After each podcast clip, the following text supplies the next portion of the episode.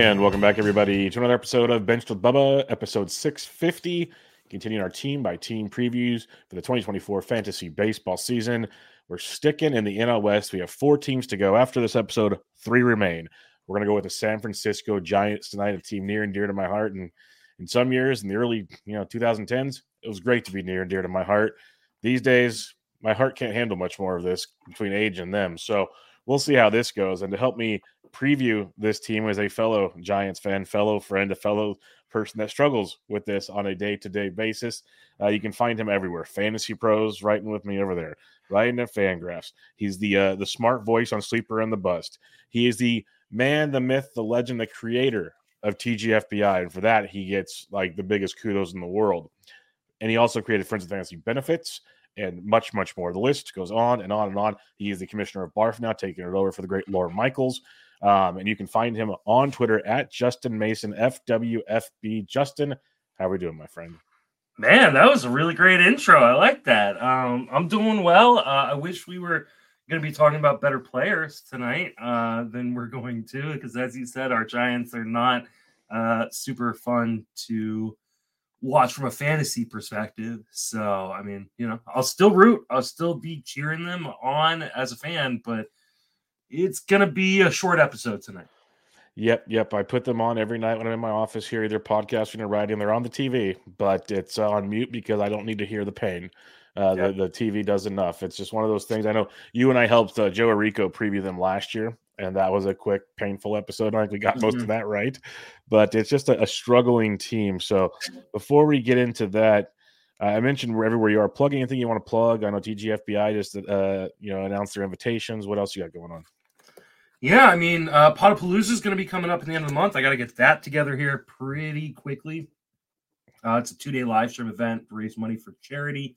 Awesome. Um, TGFBI, yeah, invitations have gone out for the main contest. But if you want to try to get into a satellite league, those are still filling up and running as we speak.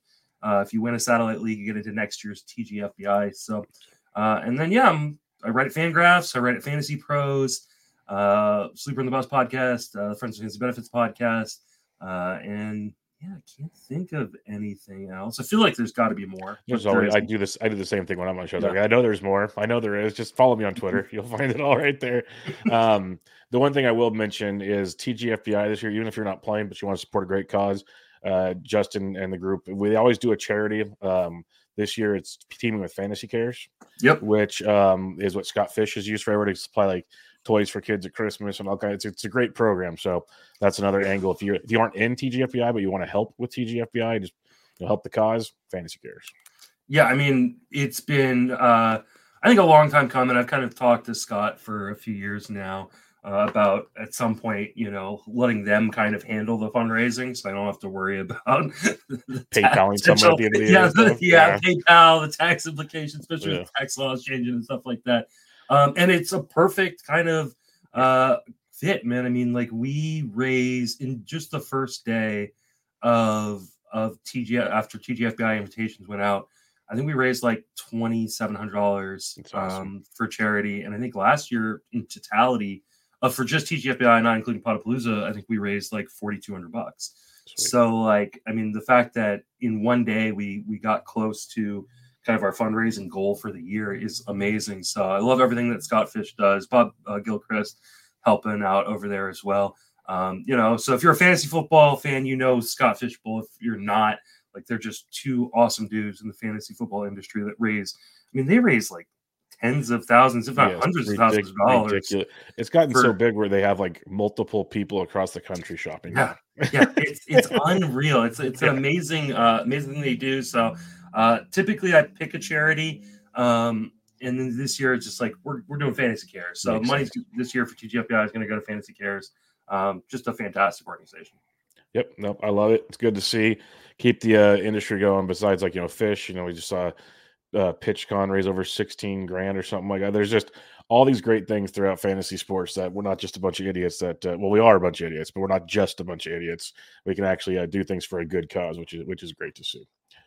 All right. Before we get into the player by player talk for the fantasy season, I ask every guest this. What was your thoughts on the 2023 season for the Giants? I mean, my thoughts on the 2023 season for the Giants are similar to the thoughts I've had for the last few years, which is um they're just fence sitting, man, and I hate it. Like they are doing exactly what we tell people not to do in dynasty leagues, yeah. which is, you know, when you're in a dynasty league, you either need to commit to being bad or commit to being good, right? Because if you're bad, you get high draft picks, you get to load up on prospects, you kind of get to rebuild and set yourselves up to be good in a few years. Or you just compete. You go, hey, I'm going to try to win. I, you know, maybe I do, maybe I don't, but I'm going to go all out for it. Uh, and what I tell people in dynasty leagues to not do is to like play the middle, be like, oh, I'm going to try to be competitive, but at the same time, I'm going to try to rebuild. It doesn't work well. Um, and the Giants have been doing that in real baseball, and it hasn't worked well. I think the 2021 season where they won all those games, of 107 games, um, was really, really kind of like fool's gold. It really made them think that they were a competitive team when they really shouldn't have been. Um, and they've never truly recovered. And I think that at some point, this team needs to figure out what their identity is because you have a, an amazing Dodgers team, as uh, gross that is to say. Um, you've got a good Padres team uh, that may take a step back, but it's still, still I think, a playoff contender. And the Diamondbacks were just in World Series and super young, and like, and they're getting better. Yeah, so like, uh, I, I I think they should like just say, hey, we're gonna rebuild. They don't seem to want to do that. I don't know if it's they're just afraid of the fan base rioting or something or whatever, but ultimately you got to pick your lane, and the Giants have not been able to figure that out yet. To be fair, the Dodgers are a great regular season baseball team. Yes. Um, when it comes to uh, the Giants, so a couple years ago, like you mentioned, when they won all those games, I know you were with me on this. We're like, you need to make trades, trade these guys now, get pieces back, and that's where like when they didn't do that, it's like you said, that's when it set everything back because mm-hmm. I think we all knew that this team was maybe going to contend in the in the season, but they're not built for the postseason, and they pre- well they came close, but they kind of proved the point, and um, yeah, it sucks. But but if they had gone out like and traded Luciano or Luis Matos, then when those guys were kind of towards the top of their value, like they could have gotten pieces to help them mm-hmm. compete in 2021. They didn't and they got knocked out in the first round. And it's like, I get like not wanting to give up those pieces, but now what do you do? Because now you don't have any of those pieces to trade. Um, you know, because people realize, well, Luciano's meh, Matos is meh. Like they're not like Joey they might Bart doesn't players. exist anymore. Yeah, like, Joey Bart, yeah, is now just a waste of space in AAA. Like, yeah, it's a whole uh, thing. They should have, if they'd committed in 2021 to being good, or committed post that to be bad, like we'd be in a really a much different spot. Hundred percent. Well, let's talk about that spot this year. We'll go over the key players, or at least the players they'd expect to play that might have fantasy value. And we'll start with the pretty much only major acquisition they made this year. Um, they've made a few trades and whatnot, but the main squeeze, Jung Hoo Lee, came over from Korea this year, and it kind of to the surprise of you know, me. I, I, I knew they get someone, didn't know this would be the one hit for great average across the uh, in the Korean League. Little pop, little speed, but basically a better real life player than uh, fantasy player looks like. ADP 246 over the last 15 DCs. Justin, what are your thoughts on him in 2024? I mean, I always have a hard time with players coming over from Korea or players coming over from Japan because you don't really know how they're going to translate, not just to the game. I mean, the game for sure, right? Because, you know, Japan's kind of like AAA level caliber players, and, and Korea's kind of like double A. So like you can go, okay, you know, maybe Korean player is going to struggle a little bit more than a Japanese player. Um, but like, you know, if they're good, they're good, right? And we, we've seen guys come over from both leagues and been fantastic or be, you know, major league uh, average.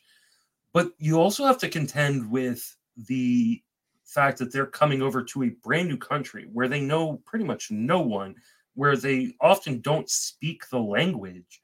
Um, and like we saw this with Ha-Seong Kim coming over, like he clearly struggled in his first year. And I think a lot of it was just adjusting to a new diet, a new, you know, training regimen, a new schedule. I mean, the Korean leagues and the, the Japanese leagues, they play a different schedule uh, than we do in the US. You know, they're playing with different balls. Like they're playing with a lot of different aspects that we don't necessarily know how to account for, even with all the great kind of numbers and examples we've had. So I tend to stay away from these guys from a fantasy perspective because I think they're often overpriced um, based on hype alone.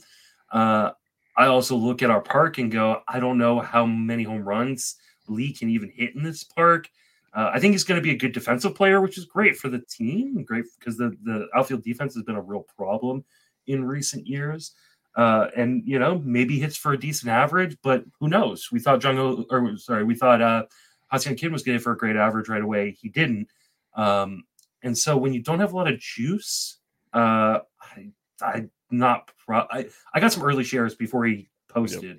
just because he was so cheap. But I, don't. I doubt he ends up on many of my teams rest of the way. Yeah, ever since he signed with the Giants, I have zero shares now. Mm-hmm. Uh, it's just I just kind of passed on that one. Uh, underdog's the only place I would look to take him, OBP style, but uh, that's because it's just point based.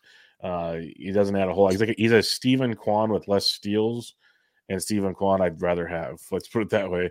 Uh, if I had to pick between the two, so we'll see how that goes. And you mentioned Kim. It's, it's a great point because Kim even came out and said after this this past season that it took a while to adapt to everything, and that's why he was really hoping to get Lee there. I think they're actually brother-in-laws, but um, oh, I, I, th- I, think I heard that it's, it's he's with it's Kim or one, somebody else, but someone else is in the big. I think it's Kim. They're brother-in-laws, and um, he wanted them there to help him acclimate a lot quicker to the bigs because it's so tricky. That's why like um, Yamamoto going to basically live with Ohtani is going to make it so easy for him to you know, besides just being a Dodger and millions of dollars, the other factors to it. All right. Pretty much the only major fantasy guy that I'm interested on the offensive side of the ball is Thairo Estrada. Always been a big fan of Thairo Estrada. Uh, 271 last year, 14 homers, 23 steals, missed some time due to injury. Uh, before he got hurt, he was looking real good to have like a 20, 20, 25, 25, you know, maybe 20, 30 type season along the lines there somewhere. Right now, his ADP is 133 over the last 15 drafts. What are your thoughts on Thairo? Are you um are you are you in on him? Are you concerned? What what are we thinking? I liked Estrada a lot more when uh, he was going to like pick 160, 170 last year than I do liking him at like 130. I think part of the issue and the reason why I'm not like completely out is because shortstop gets really bad after mm-hmm. the first few guys. Like it Bingo. used to be like, oh, shortstop is like the deepest position, um, which is funny because if you played fantasy when I first started playing fantasy, shortstop was the worst position. There was like A Rod and nobody else, right? Uh, mm-hmm. Uh, you, you know, A Rod Jeter and then like a bunch of bombs. Now shortstop has turned from this traditionally awful position to now a traditionally fantastic position to a fantastic at the top position. Yep. Um, and after you get past maybe the top 10 guys, you start getting some real question marks. Um, and so I do have question marks about Estrada. He's a really poor defender. Um, and I wonder if that will cost him playing time at times. Uh, the on the plus side, there's not really a lot there to challenge him for playing. Time. Yeah, that's a big so, plus on this one as long as he stays healthy, I could see him getting to 600 plate appearances and being like a 17 17 guy uh, that probably scores a fair amount of runs because I think he'll hit decently high up in the lineup. But I'm just not super enthused uh, about Thairo in the way that I was going into last year when I felt like people are sleeping on him a little bit too much. Yeah, last year they were sleeping on him, and I was very happy the way he started out going. That's right, boys and then he got hurt and kind of slowed that trip down. Um, I'll still be in just because a I'm a sucker for Thairo, and b the part you mentioned about the whole shortstops starting to shrink up, and I can like as long as he stays on the field, I'm pretty confident what I can get from him. So that goes a long ways for me because that's the other thing is when you get at any position and the um, the talent pool starts shrinking, that means that there's also so many red flags. Where Thairo doesn't really have that many red flags, except he's on the Giants. Like that's yeah. kind of what it is for me.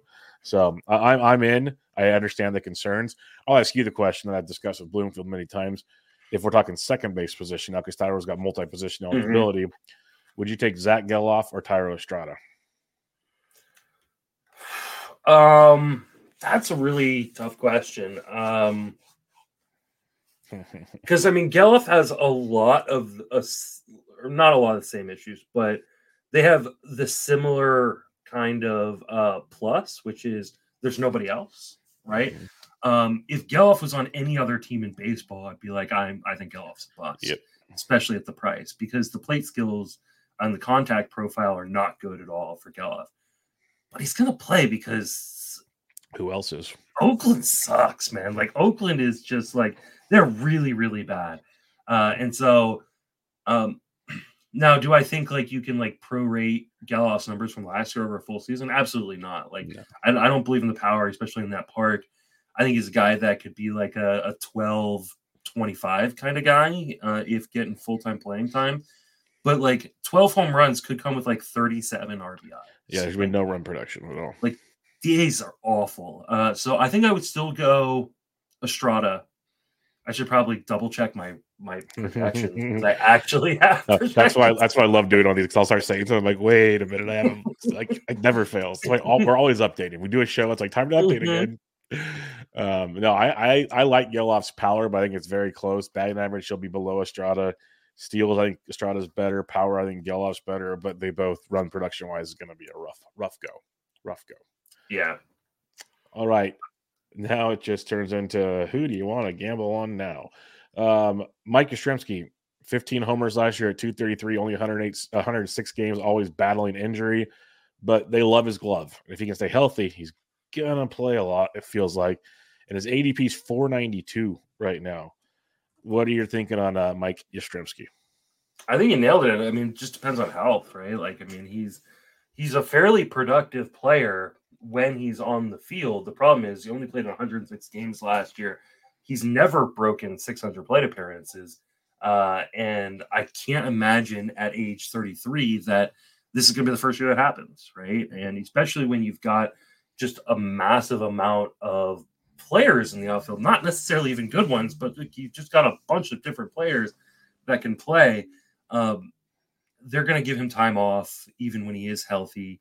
I think I would probably project 450 plate appearances and I don't know, like middle teens home runs and you know, a couple stolen bases, 250 batting average at best, maybe even closer to 240. So it's just not very it's not very inspiring.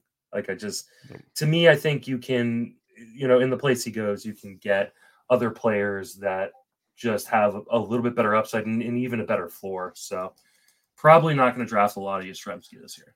Fair enough. Another guy that we talk health as an issue, Michael Conforto. First season with the Giants, played 125 games. That's how many games he played in 2021 for the Mets. He hasn't played. Uh, he played 151 in 2019. It's the last time he played full action. Hit 239, 15 homers. Pretty similar stuff to Yastrzemski, except Yaz has better defense. Conforto has an ADP of 417, slightly better than Yastrzemski.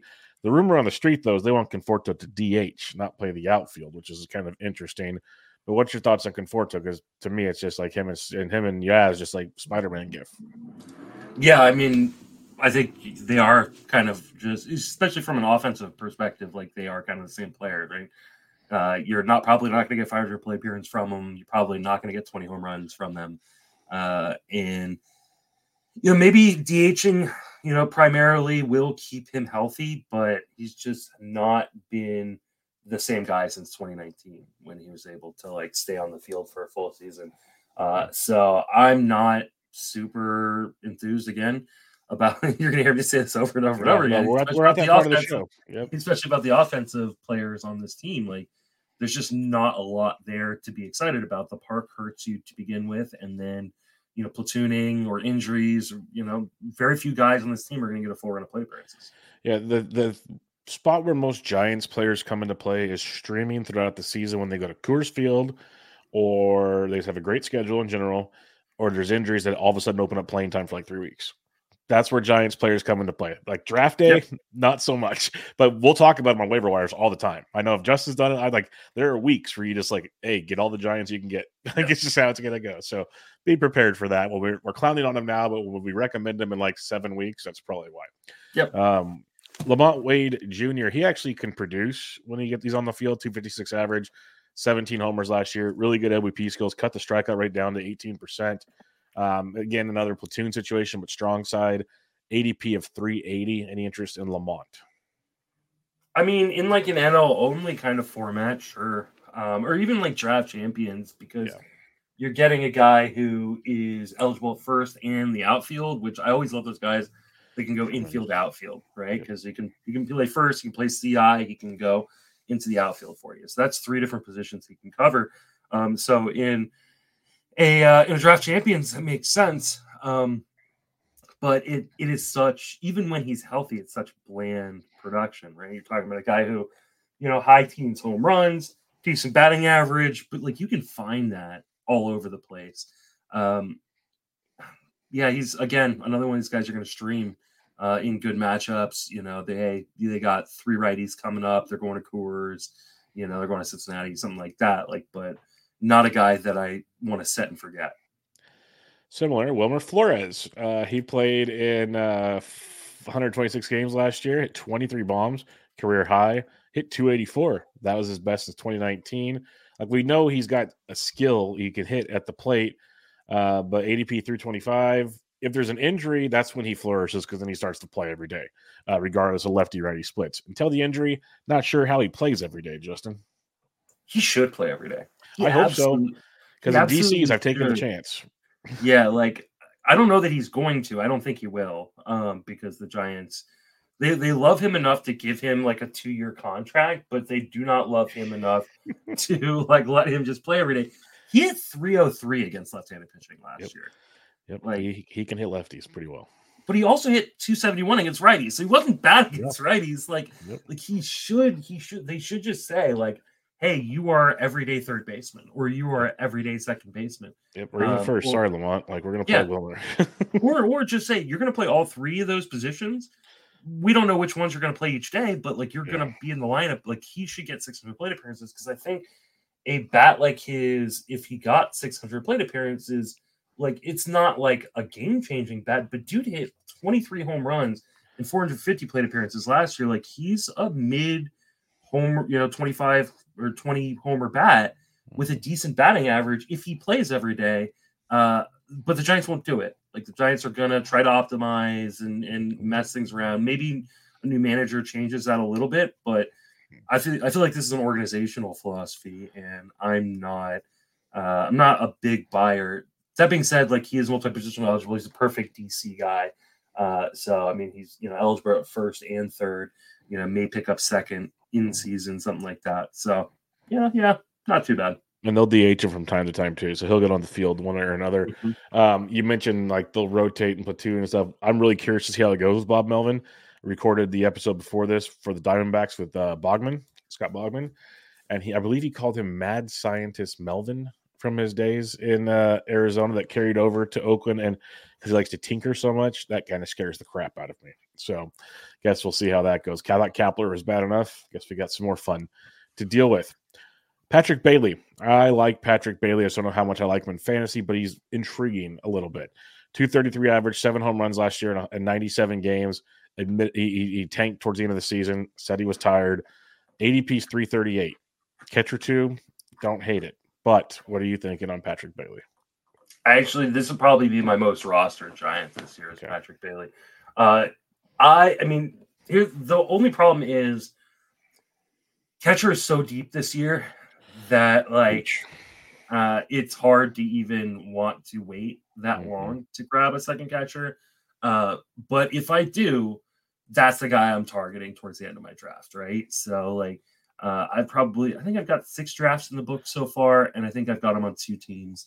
Uh, yeah, because I I like I, th- I like his presence. He's he's a good catcher, which means he's not going to be replaced from behind the plate. He's really good at calling game. He feels like a leader in the clubhouse. Mm-hmm. Um, these are all intangible things that we don't really count a ton for fantasy, but actually have a really big impact behind the plate. Uh, and Blake Sabol is probably not going to be on this roster very much this year. I know that last year he was up all year, and so some people are going to yell at me, but he was a Rule 5 pick last year, which meant he could not be sent down. He will get sent down this year. They brought in Tom Murphy to back up.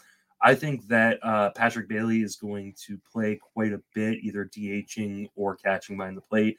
And I think he's going to volume play into being a pretty decent C2 this year. Yep, I love the call. Like I said, I, I, like him a lot. I was following, well, you were following him too, but he was switch hitting, calling good games, hitting pretty well.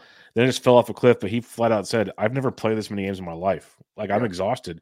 And they kept throwing him out there to learn, and he was just beat. And it makes sense if you kind of watch the downward trajectory. Just totally checks out. Now he's got that year under his belt. I think Murphy's a great addition because that'll allow him to maybe learn from a veteran. Murphy can smash lefties as well, like yeah. to give Bailey days off here and there. Like there's it's a good rotation between the two. So yeah, I like Bailey. I'm with you on that one. I think, um, yeah, but uh, also he kind of almost falls too long to, to wait, as you mentioned, which make because like it's one of those if you, if you play chicken with Patrick Bailey and you miss, you are playing with massive fire in that scenario. Yeah, because then you're running in, you know, you're you're, you're running your C two out as like. I don't know, Freddie Fermin, who I don't mind, um, or like Gary Sanchez, you're hoping he finds a team or something like that. So, uh, yeah. like, yeah, it gets like there's a pretty huge, like, it's catcher's a really deep position, but there's a pretty huge cliff. Yes, yes, you got to make sure you at least get them. Don't wait too long. Uh, JD Davis, everyone's like, oh, he hits the ball so hard. He gets so many home runs, but he doesn't do it because it's just not consistent at the time. Uh, 18 home runs last year in 144 games, hit 248, ADP of 434. What are you thinking on him? He is who he thought we, he was, and we let him off the hook. I mean, like, yeah, I mean, this is just kind. He's kind of just the dude he's always been. Like, I, you know, like if they would commit to him just being an everyday player, I think he probably hits 20 home runs with like a mediocre batting average. But like, I don't know that they're going to commit to that um, all the time. I think part of the reason he even got over 500 plate appearances last year is because they got uh, a little hit hurt by injuries and stuff. So um, he's not a very good defender, uh, though. I mean, he did improve last year a little bit, so that's a little bit of a plus column. But I don't know. There's so many bodies there that, that all have to find plate appearances. He's gonna lose time at times. He goes through these stretches where like he rockets the ball and then stretches where he just can't make contact at all. I I just I don't think that the upside is like I think people thought that the upside on JD Davis was like 35, 40 home runs. I think we now can all agree like okay, the upside's probably 25 home runs and is that the kind of upside I'm shooting for? Yeah, I don't know. That's more of a stream last minute corner infield if needed type guy, but probably not. That's the problem. Like, yeah, he has his hot spurts that gets everybody back on track and then just kind of disappears again for a little bit. You mentioned Marco Luciano earlier, and I agree with a lot of things he said. Sadly, the Giants want to play him as much as possible because him and some other players we'll talk about later, they think they have a chance to get draft pick compensation for after this year. So they want to see what Marco Luciano has. And um, you know, he was a, a, decent prospect at times. Really, if you look at his overall numbers in the minors, though, it wasn't like, oh my goodness, like a little bit of pop, really no speed, hits for a decent average, nothing crazy. Um, ADP right now is 457 interest. Not really. Yeah, me neither. I mean, in a draft champions, I get it because it's a starter's That's yeah, he's gonna play. Like I think he is gonna play. I think they're gonna, you know, uh, Farhan already said like they're gonna give him every opportunity to play every day, uh, and that's fine. But I mean, he has a long injury track record. He's not particularly a very good defender. Um, his contact profile in the majors last year was really really gross. I know it's a really small sample, but it's what we have to work with, and uh, it kind of lines up with what he was kind of projected as in the minor leagues, which is a guy who's got a ton of power in the bat, but doesn't make contact enough to kind of unlock it. Plus, you're putting him in that park. Uh, like he's one of those guys you kind of keep a watch list on.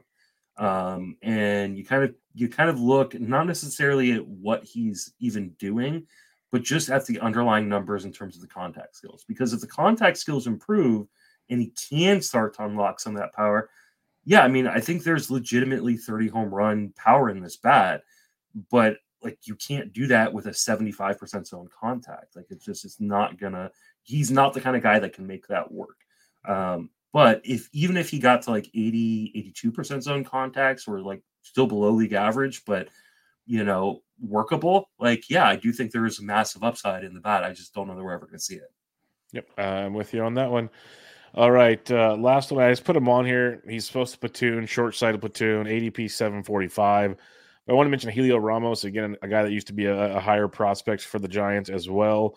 And Farhan mentioned him in the Luciano comments that he wants to get uh, Heliot Ramos a ton of playing time. I'm more of a sit and wait guy, but I don't know if you had any other thoughts on Ramos.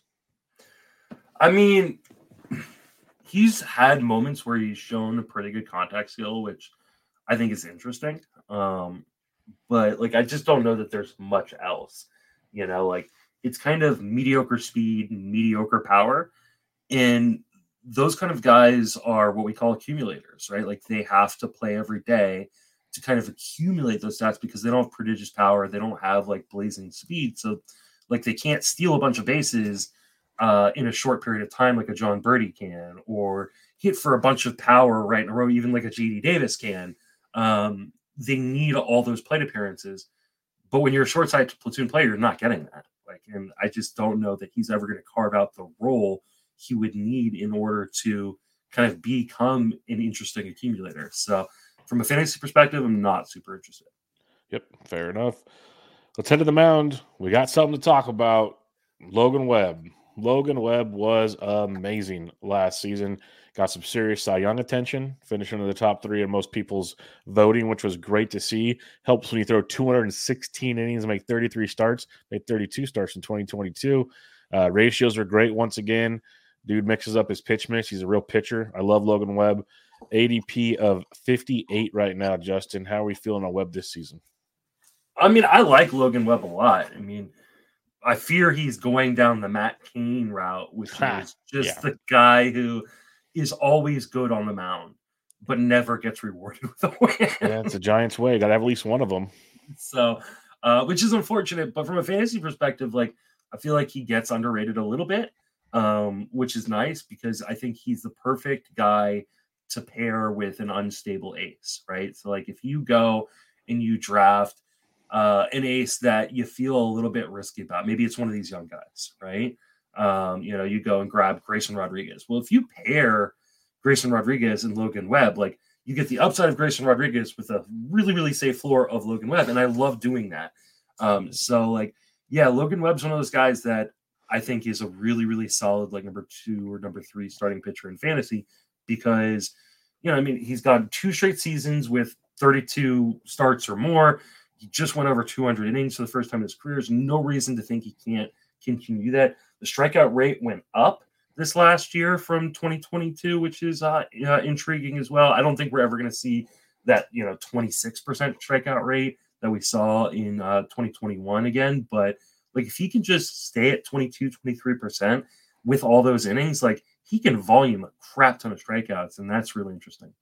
Yeah, I'm 100 percent with you. You mentioned the the Grayson combo. Just regardless the the volatile with the floor is a great mm-hmm. combo. Mm-hmm. I think a fun one is uh because the guy I'm really nervous to draft, but if you can draft him with a like a Gallen or a Webb or someone in that range is Tyler Glasnow. As much as I Glasnow scares me because the others. No, yeah. I, I have zero shares now, but as like I keep looking at boards and looking at combos and like I keep saying, the only way I can draft him is I have to come back quickly with like a floor type situation that's where I would bring in a Webb because I don't have a whole lot of Webb shares right now because I don't take a lot of risk early on. But uh, if I ever was going to Glasnow would be the guy I'd probably pair him with. As weird as that sounds, and again, I don't have either. So I I uh, think the guy that I would do it with is like Tarik Skubal. Like that's you wait a little bit on you know taking you know you go maybe hitter hitter hitter in the first two rounds, and then you go Skubal in the fourth and Webb in the fifth. Like and now all of a sudden you've got this huge upside from Skubal mixed with this really safe floor of Webb.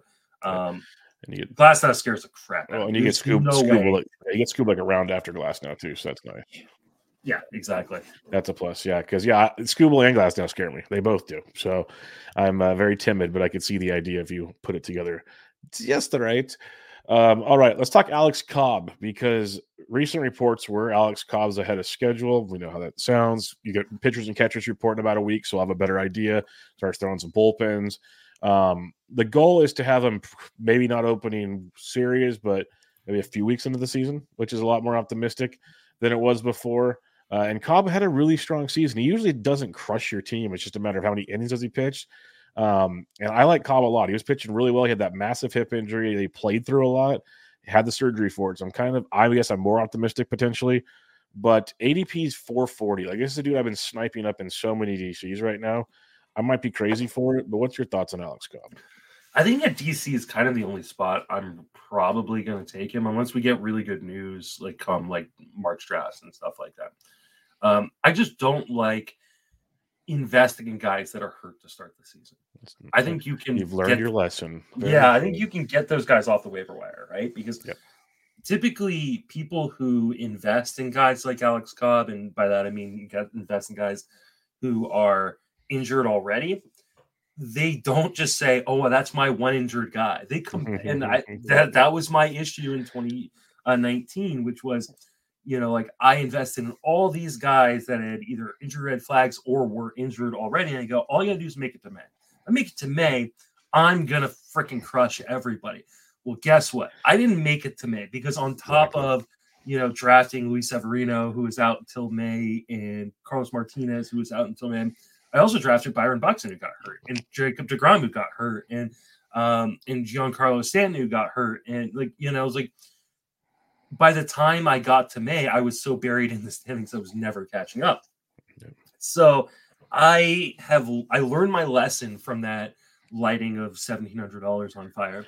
Um, and I've now gone the opposite way, which is I go as risk averse as possible. Yep. Um, so in a fab league where you only have, you know, seven in NFBC bench spots or three in Yahoo or three in, in uh, ESPN, that's not enough bench spots to work with. Um, sure. even if you've got IL spots, like I just think that you're better up because we say he's only going to miss three weeks. But what if it turns into six weeks? Yeah. What if he never comes back? Have we seen plenty of guys who like, you know, they got they have setback. You know, Luis Severino that year in 2019, Carl Martin that year in, in 2019, they didn't come back until like July. Like, you know, they were supposed to be back in May. They, you know, and people hold on, right? Mm-hmm. If you're gonna draft a guy like that, be ready to cut bait the first time there's a setback because it's it's it's just gonna weigh down your roster. No, that makes tons of sense. I get it. That's why I'm I'm team boring more often than not. Uh, but I do like Cobb and the DCs. I agree. It'd be tough in the without better news. It's tough to draft him in a, in a fab league at this point in time. But another lesson to what Justin Mason mentioned there was he learned from his mistakes because he has turned in some very good seasons of late. Some very good seasons. So we all have our little like learning experiences, and the, the key is: do you learn from them or do you just keep throwing shit at the wall? And that's exactly. that's where it gets fun. Uh, Kyle Harrison, this is the third member of the Luciano Ramos conversation where uh, Farhan's like, I need to get these guys out here to see if we can get picks. If anyone's going to do it, it's going to be Harrison. If anyone, it's a big if, is what I'm going to say. But we saw like the pros and cons of Harrison. We saw massive strikeout games look good. We saw other games with the control issues that were documented, given the walks were much better than they were in the minor leagues. And I think you even noticed it, and I know I did, is the walks got better before he got to the bigs. Like they were improving as he came along. Still not great, but they were improving. Um, now he has an ADP of 268 right now.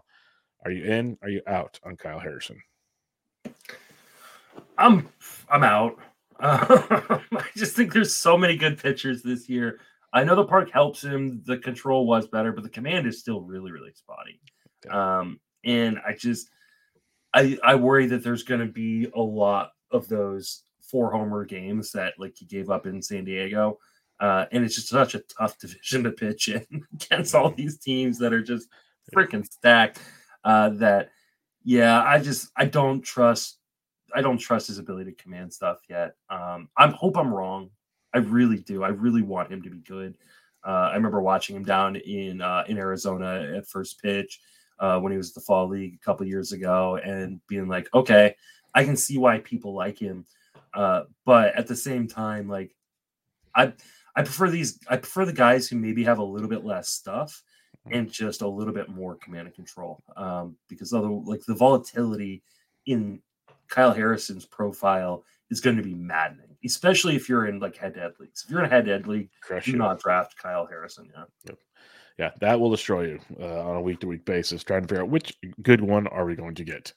Yep. Um, the other main acquisition this fall or winter, unfortunately, is Jordan Hicks.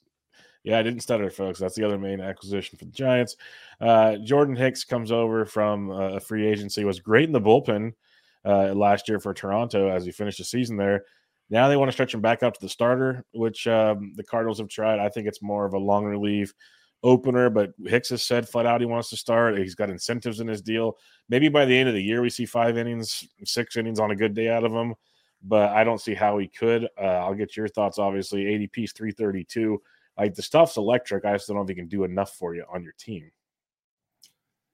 So Hicks is one of those guys. I hate the signing as a Giants fan. So just throw that out there. Just could not stand it. Like just throw a little bit more money at Jordan Montgomery. Like yeah, that's know, what like, I've been begging for all offseason. You know, like that's. I mean, you know, like if you're gonna do that, like why not just give Jordan Montgomery the kind of money he's looking for and you know protect him in that beautiful ballpark? And um, I just, to me, like this is and like even at eleven million dollars a year, it's not like going to be bad when he ends up as a middle reliever, but it's not going to be good, and it's not going to be what you thought you were getting. Um, because I do think he's going to end up as a middle reliever. Like, I just don't think that, that his arm can hold out at 100 miles an hour consistently, throwing five innings, and you know I just think he's going to get hurt eventually.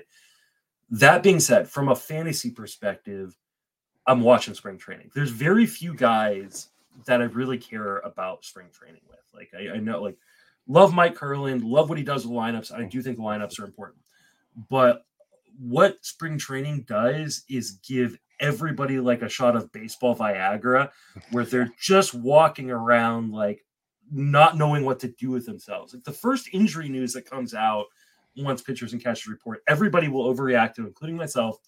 The first guy to hit five spring home runs, everybody will react to. The first you know, two or three guys that have a new pitch that they're working on. People are going to fucking go crazy. And most of it doesn't matter. That being said, with guys like Jordan Hicks, it does kind of matter because if he is actually ramping up, and by the time we get to spring tr- into spring training, he's at five innings. Yeah. Then we're like, okay, because there's not a huge investment in terms of what you have to pay for him. He's definitely a guy that you can drop when he once he gets hurt, and the upside is massive. Like mm-hmm. this is a guy if if you could turn off injuries and say, like, if you're playing a video game and, and turn off injuries and say he's going to have the stamina to go five game in and game out, like he could be a massive uh kind of boon in fantasy. So like I'm I'm definitely willing to take a dart throw on Jordan Hicks from a fantasy perspective. Uh, because I I know that it's a low cost investment that I can drop pretty easily, but a really high reward. Yeah, see, I agree with the point. If we know he's going at least five, I'm very much interested. Like I was interested with him with the Cardinals. I was putting Fab out and stuff when he just because he's so filthy. Like if you're talking like a need for strikeouts past ADP 300, those aren't easy to find. And Hicks has that in bunches if he's on. It's just a matter of like you said, staying healthy or um, do they actually stretch him out? Because I don't know what like I think the Giants need him to pitch the entire season, so I don't know if it's gonna be a slow ramp, a quick ramp. That's why he said spring training is huge for him to kind of mm-hmm. see how they do it. And that's why it's, I guess, in a DC, I should maybe trust it more just because in DC, you're going to get whatever. And you could, we use relievers in DC all the time just because that's the way the cookie crumbles. Uh, in a redraft league, he's so late, he's a drop, kind of as you said. I think in an auction for a buck, he's a lot of fun. Yeah, why not throw a dollar at it? Yeah. I, I, I think that's a fun, like, you know, let's save some cash, throw him out there for a buck and see what happens. I think that's a fun one of those late, uh, or even throw them out early when people have a bunch of money and they'll scoff at them. You probably get them for an easy buck in one of those, and that, that could be quite interesting. Uh, the other guy I wanted to ask you about, and we can ask about some others if you want, but I just want to mention we did get Robbie Ray in a trade.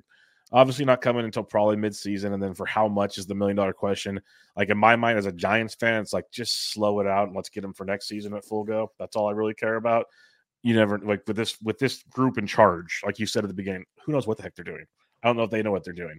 So his ADP is like 530 in a DC. Does that interest you? Like, I don't even have any shares of them there because I don't know what we're going to get. I have zero clue. Yeah, I don't invest in these guys at all. Any of these guys coming back from Tommy John this year, they will not be on any of my teams, right? Okay. Like I, I doubt I even draft like a Kershaw or a Max Scherzer, like yep. just because you don't know when these guys are going to be back, and everybody do, who does DCs like they go, well, I got 50 players, I can take yeah. you know gambles, and you'll need them all. yeah, exactly. Like, I mean, talk to people who were still playing out their DCs in August and ask them how many actual pitching decisions they had to make because. Mm-hmm. I know on a bunch of my teams, I had nine healthy pitchers, yep. right? Like I drafted 21 or 22 and I had nine in August, right? So um, I don't invite that kind of injury onto my team because like Robbie Ray, like, yeah, do I? I'm going to be super interested in him in 2025, especially if he gets onto the mound at some point this year. But like, what's the last thing to come back for a Tommy John pitcher? Yep. Command and control, like, and what is always the issue with Robbie Ray? Command and control. Well so, done. like, well I I I don't like in that's if like he he even said in in the media like my you know I my best case scenario is the All Star break. Yeah. He didn't say I'll be back by the All Star break. He didn't say I'm shooting for the All Star. He said my best case scenario is the All Star break. So that tells me like August at the earliest, and maybe even September. Do you really want to like waste a draft pick that you're only going to get to use for a month? And that'll be one of those September's where it's like two innings here, three, it'd be like a Walker Buehler September. Like we're just yeah. going to get him some innings, and just so he can say he threw a few to get ready for next year. and they could, and they're not guaranteed to be good innings.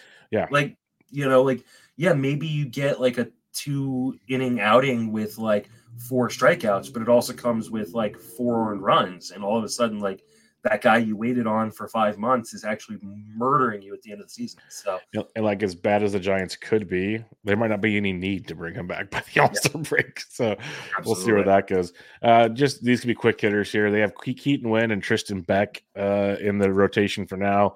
A lot of moving parts there. As maybe hopefully they sign someone. You know, Beck showed some signs at times last year. Winn was okay, and like neither of them had lights out stuff. But any any thoughts on those two, real quick, or just kind of hope they survive? Winn has some pretty good like stuff plus numbers, um, which is interesting. Uh, and he showed the ability at times to actually go deep into games. So I think I might take the occasional gamble on him, uh, especially in a in a DC uh, or even you know back end of a 15 team roster. Like just take a shot because it is a good park, you know, which gives you a good chance to win. If you got good stuff, maybe you could do something with it. Uh, but this is really a lottery. Both of these guys are really lottery tickets and not really stuff that you know when i'm when i'm planning out a draft i definitely look at the back end of the adp and i go okay who are the guys that i'm highlighting as okay these are the guys i want to get at the back end of my draft neither of these guys are highlighted these are guys are more like oh no like last year for me like kyle bradish was the guy at the back end of my draft that like i was highlighting well if kyle bradish goes then where do i go it would be to a guy like like keaton winn that's fair. Totally fair. Let's go to the bullpen. Camilo Doval was actually very good for the Giants last year. ADP of 55 going into this year, so you got to kind of pay for him. Uh, are you in on Camilo at that price? Yeah, uh, I th- I think he's an elite closer, um, and I want elite closers. Uh, I I don't see anybody necessarily in that Giants bullpen that is going to give him a run for his money. I think both Rogers brothers and are, are just straight up reliever or like middle relievers for them or setup guys. So I think Camilo, you know, is kind of the dude, which is kind of refreshing. Mm-hmm. Uh, and Bob Melvin has a history of just going to the guy that he trusts, and uh, that should be Doval. So uh, yeah, I think that if you're looking for a closer one, uh, but you don't want to pay Josh Hader or Devin Williams prices, fine. I think that's great. I'm with you. Now we talked about Kyle Harrison. We talked about Ramos. We talked about Luciano any other prospect types you see maybe making an impact this year? Because like we did have like we, we have some guys they feel like they're farther away, but I could be wrong. Like you know Bryce Eldridge is up there, but I just don't know if he's close enough yet. Uh, we saw I think Reggie Crawford in, in the fall league this past year. Anybody that you might think we see this year worth a darn? Um, not really. I think everybody is just a little bit ways away. Like um, I'm kind of just going through and just looking at our top prospects, and most of them aren't on the 40 man. Yeah. Like, you know, could like a, you know, Whisenhunt make it up uh, as a starting pitcher at some point? Uh, maybe, maybe towards the end of the season, but like none of these guys are guys that I'm going, oh, I, I should be drafting him and holding him. Um, there are no Wyatt Langfords. There are no Jackson Hollidays. There's not even like, you know, like a second tier prospect. Yeah. Like, um, I don't even know if the Giants have really a top hundred guy, honestly. Yeah, no, I think uh, what was the latest? There's a bunch of lists are coming out these days. I think um, one of the Athletic just dropped today, and I think the Giants had maybe two in the top 100. It said I, I didn't I didn't read the article. I saw the the graphic that showed each team's uh, how many they had. Uh, so yeah. yeah, we'll we'll see where the Giants go. I just know they're a ways away. They've actually on paper done decent in the last few drafts. It looks like I did see an article that the Giants pitching in the farm system is really strong, but long ways away. So see if that can develop, obviously. But uh, Giants need a lot of help as usual. So to wrap this up, as I ask every guest, what do you what do you think happens this year? What's your prediction for the 2024 San Francisco Giants? I think they win like 78 games, like and finish fourth in the division. Yeah, um, fourth seems very doable. I, you know, and honestly, I think this may like, and we've been kind of waiting for it to happen, and you never know with the Giants. Like the Giants have, like, in spite of you know missing the playoffs last few years, like they've been competitive, right? Like they've, you know, they've been one of those teams where they're like, oh, that's the deadline. What are they gonna do? They're gonna buy or they gonna sell? And then they do nothing, and everybody's like, well, that was dumb. Um, I think this is finally the year maybe where the Giants kind of bottom out.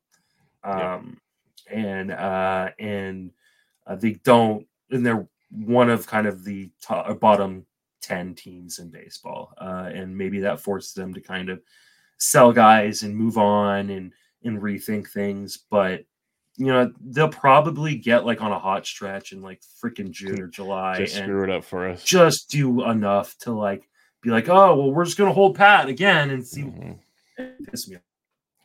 Yeah, it's gonna be interesting to see yeah, what happens. My guess. Sorry, what was that? Uh, I was gonna say my guess they win between seventy-five and eighty games and okay. miss the playoffs. Yeah, it's gonna be interesting because it's Farhan brought in the new the new manager, and it's kind of like he knows this is one of the last straws. He's got to figure this out pretty quick. So he's not signing anybody right now. So it makes you wonder what he's going to do at the deadline. Like he's gonna have to he has to do something this year to say, hey, look at I'm trying to fit make this team better. So really curious to see how it goes.